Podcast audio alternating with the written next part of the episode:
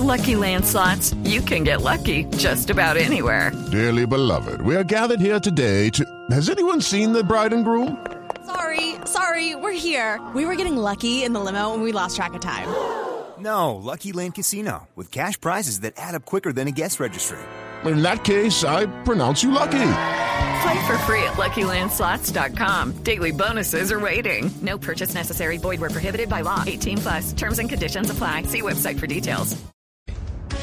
Y seguimos al aire para hablar del tema de las consultas previas del que venimos hablando desde la semana pasada, Sebastiano, hace ya dos semanas, porque muchos eh, proyectos están con en el limbo un poco y cuestionada su estabilidad jurídica por cuenta de las consultas previas que están en la Constitución de 1991 y que es precisamente consultarle a las comunidades si están de acuerdo o no con los proyectos de infraestructura que se van a adelantar en su región. Sí, ese es un derecho fundamental que tienen las comunidades étnicas, Camila, para participar en proyectos eh, pues que les afecten directamente en su territorio, en su vida, y digamos que un proyecto no se puede hacer eh, si ellos, eh, un líder o un grupo, pues dice que se les debe consultar.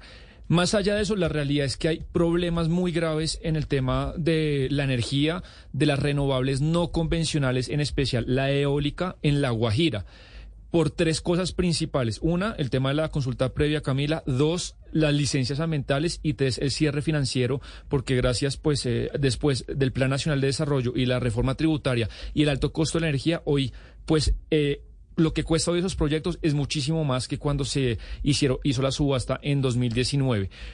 Como usted decía, hoy lo advierte Portafolio en su portada, lo advirtió Mauricio Cárdenas en su columna del sábado, Ricardo Ávila escribió sobre el tema y mucha gente del sector está diciendo, bueno, es un tema complejo, pero está muy complicado y pues las empresas diciendo hasta cuándo aguantamos financieramente y ya hay gente que se empezó a bajar del bus, en él se bajó con un proyecto y hoy Portafolio cuenta en su portada pues que la empresa china Trina Solar tiene también tres proyectos en el limbo.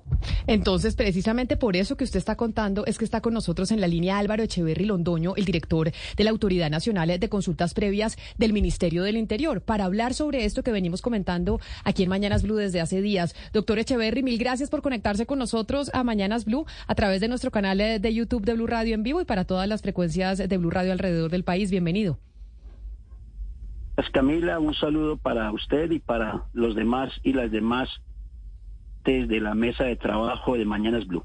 Doctor Echeverry, muchas gracias por, eh, por estar con nosotros, pero entonces le pregunto sobre los proyectos precisamente de la transición energética. Uno de los principales eh, caballos de batalla del gobierno del presidente Gustavo Petro es precisamente que en Colombia, por el medio ambiente, tenemos que hacer una transición energética. Pero esos proyectos que se venían adelantando para poder cumplir con esa transición, pues se están eh, empantanando y empantanando, entre otras cosas, por cuenta de la consultas previas que los han eh, frenado. ¿Qué se dice desde el Gobierno Nacional y propiamente desde el Ministerio del Interior y desde su dependencia, que es esta exclusivamente? Camila, yo quiero contarles eh, que en el departamento de La Guajira tenemos dos líneas en materia de consulta previa. La primera relacionada con de líneas de transmisión, de lo cual llevamos que desarrollar 480 consultas previas y hemos concluido 470 de las 480. En proyectos de carácter eólico, en ese departamento tenemos 178 proyectos consultivos, de los cuales hemos concluido 141 procesos. Para que, eh, que establecer o los diálogos, liderar los diálogos, aproximar los intereses, resulta complejo, pero sin embargo debemos advertir que los resultados obtenidos hasta presente han sido resultados satisfactorios en materia de resultados del número de consultas previas. Que nosotros tenemos un compromiso por el señor presidente de la República, orientado por el señor ministro del Interior, en el sentido de que debemos concluir a la mayor brevedad las consultas previas que faltan por concluir en este proceso que estamos desarrollando.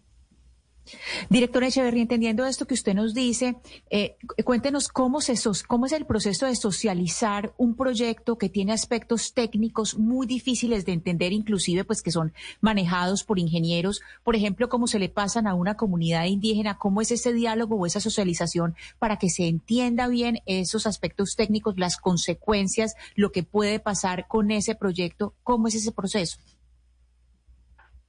Eh, el gobierno nacional ha expedido varias directivas presidenciales, dentro de ellas la 1 del 2010, directiva número 13 del año 10 de 2013 y la directiva 8 de 2020, ha recogido la frondosa jurisprudencia constitucional que ha emitido la alta corte, establecido unos procedimientos particulares para el proceso de consulta pre.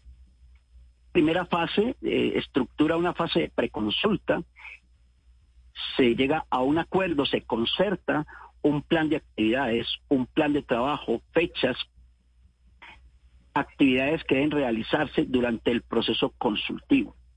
En Colombia un proceso de consulta previa no es una socialización, es una primera fase en la socialización, pero la consulta previa no es simplemente un proceso de socialización, es un proceso de diálogo genuino, como lo ha señalado la Corte Constitucional, que tiene como propósito oír comunidades a efecto de establecer de manera coordinada los impactos que desarrolla una actividad y las medidas de manejo para manejar, administrar, mitigar, extinguir los respectivos impactos. Entonces, hay un primer error de conceptualización en el marco de las consultas previas.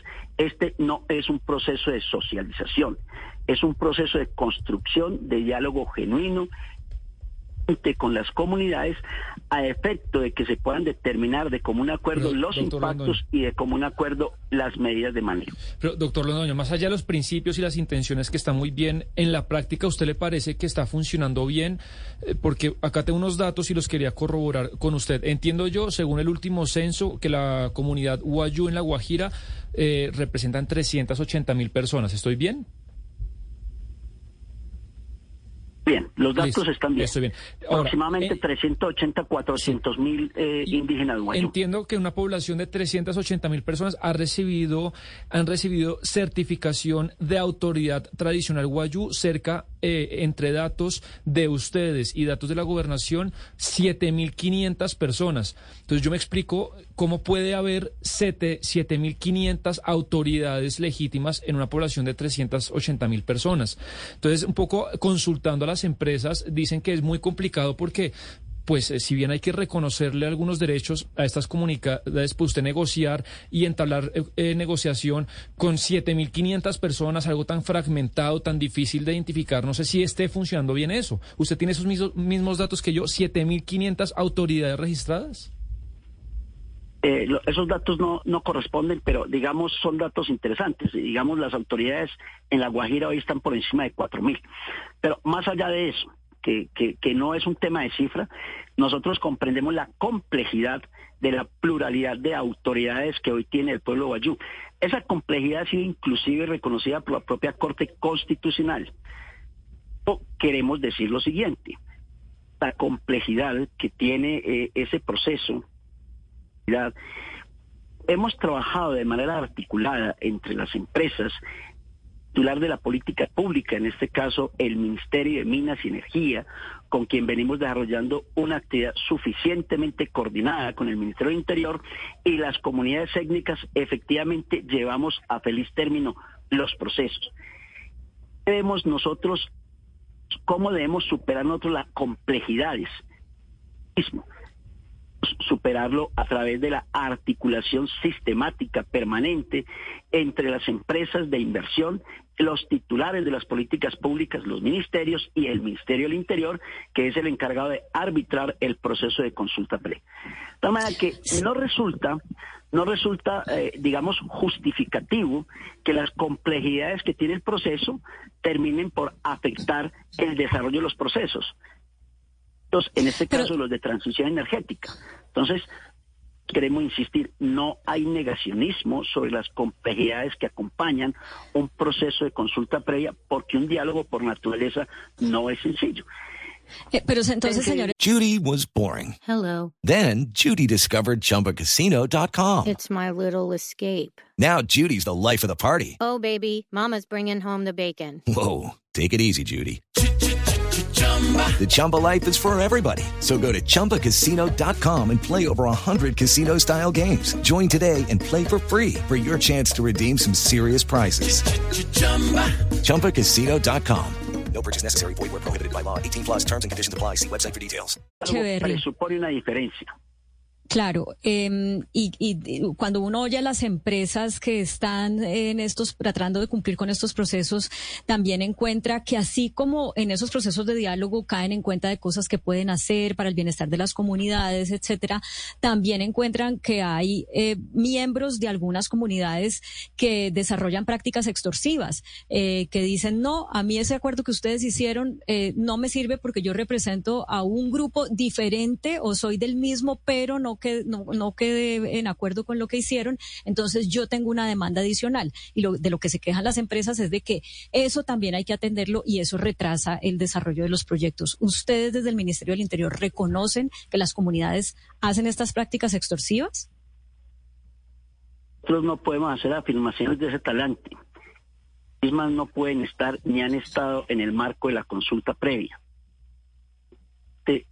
Hazlo dificultades que se generen al margen de los procesos de consulta previa no pueden afectar el ejercicio del derecho fundamental. Si efectivamente se han presentado conductas de esa naturaleza, pues uno parte de suponer que le corresponde a las empresas hacer las denuncias legales pertinentes.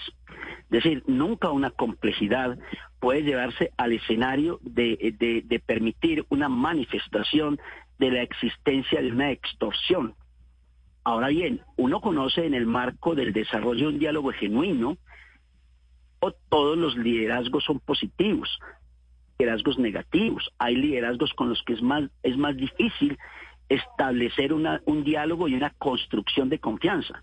Pero uno no puede, no puede confundir la dificultad en la construcción de un diálogo de confianza a que en el marco de la consulta previa haya procesos extorsivos. Pero mire, doctor Echeverri, yo fui, es yo que, fui es director que- de consulta previa 2013-2017. Segunda vez que asumo este cargo porque lo asumo con mística y tengo que decirlo con claridad.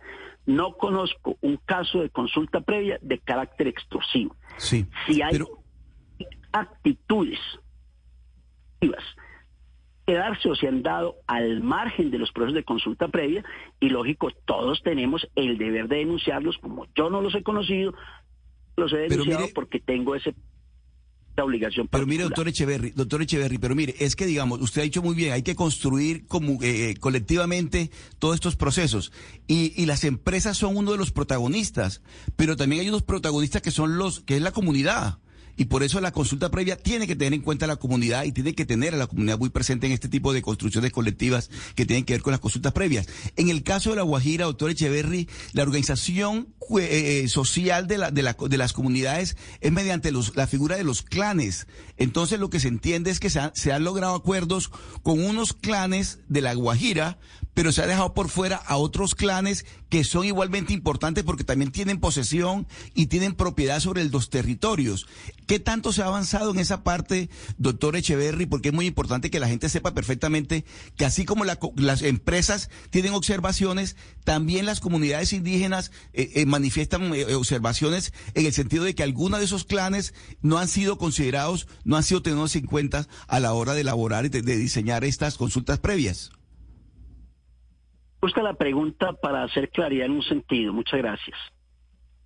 En Colombia, la consulta previa está asociada a un trato suscrito entre un concesionario o un ejecutor y un ministerio o instituto titular de ejercer esa política pública. Las solicitudes de procedencia de consulta previa elevadas, empresas ejecutoras o por los concesionarios, prefactibilidad de los proyectos. En fase de prefactibilidad de los proyectos, las empresas tienen, tienen por qué tenerlo y no tienen por qué tener los diseños finales de las obras. Cuando, es decir, avance siguiente a la fase de prefactibilidad se detecta por parte de las empresas la necesidad de desarrollar nuevas obras, construcción de vías de acceso, de sitios de almacenamiento, etcétera, etcétera, la construcción de más torres en el caso de transición energética. Cuando eso advierten en fases posteriores nuevas actividades, visitan nuevas certificaciones de procedencia para valorar nuevos impactos. Dice que aparecen comunidades debajo de las piedras, también debe decir que hubo nuevas solicitudes frente a nuevas actividades solicitadas por los agricultores. Poco se le puede exigir que desde el principio, en fase de prefactibilidad, tenga diseños definitivos. Muy importante comprenderlo en la línea de tiempos, porque, claro, debemos comprender la situación de los empresarios que les preocupa, pero también tenemos que entender la situación de las comunidades que frente a nuevas actividades encuentran lógicamente nuevos impactos. Por supuesto, pero entonces, doctor Echeverry, para concluir este diálogo con usted, agradeciéndole enormemente su tiempo, esto quiere decir que para el Ministerio del Interior y para el Gobierno Nacional, no este lo que está sucediendo o lo que denuncian, digamos, eh, algunas empresas que están en proyectos, en este caso de transición energética en el norte del país, de cómo las consultas previas pueden estar siendo pues como una limitante para el desarrollo de esos proyectos, usted dice no hay tal. O sea, esto simplemente es un procedimiento que dice la Constitución que se tiene que adelantar y está dentro del ordenamiento eh, jurídico y está bien. No es que haya una limitación, sino que es el proceso normal que se tiene que suplir porque a las comunidades hay que garantizarles los derechos de poder opinar sobre lo que se va a hacer en sus territorios. Permítame expresarlo en estos términos ejercicio o reconocimiento de un derecho fundamental nunca puede ser un problema. de que se desarrollen malas prácticas en el ejercicio de un derecho fundamental. Se han presentado malas prácticas, extorsiones, cierro comillas. Nosotros lo que hemos hecho es articular con empresas de sectores la forma de resolver de fondo y de manera oportuna esas situaciones que se presentan certeza. Empresas del sector de transición energética pueden afirmar sin lugar a equívocos que esta autoridad ha estado siempre presta a ayudar a resolver en oportunidad y con calidad las dificultades de malas prácticas que se puedan presentar. Entonces, aquí no hay una afirmación negacionista, que no pasa nada, no, es complejo dialogar presenta malas prácticas en ocasiones en los procesos consultivos. Pero insisto en que cuando hemos hecho el trabajo articulado, mancomunado con las empresas, las comunidades y con el gobierno nacional, hemos superado todo tipo de dificultad de manera oportuna y con la eficiencia y eficacia requerida. Pues don Álvaro Echeverry, director de la Autoridad Nacional de Consulta Previa para el Ministerio del Interior, mil gracias por estar con nosotros y por habernos eh, dado estos minutos de su tiempo. Que tenga una feliz tarde. Y a Camila, para ti y para el resto del grupo de trabajo. With the Lucky Land slots, you can get lucky just about anywhere. This is your captain speaking. Uh, we've got clear runway and the weather's fine, but we're just going to circle up here a while and uh, get lucky. No, no, nothing like that. It's just these cash prizes add up quick. So I suggest you sit back, keep your tray table upright, and start getting lucky. Play for free at LuckyLandSlots.com. Are you feeling lucky? No purchase necessary. Void where prohibited by law. 18 plus terms and conditions apply. See website for details.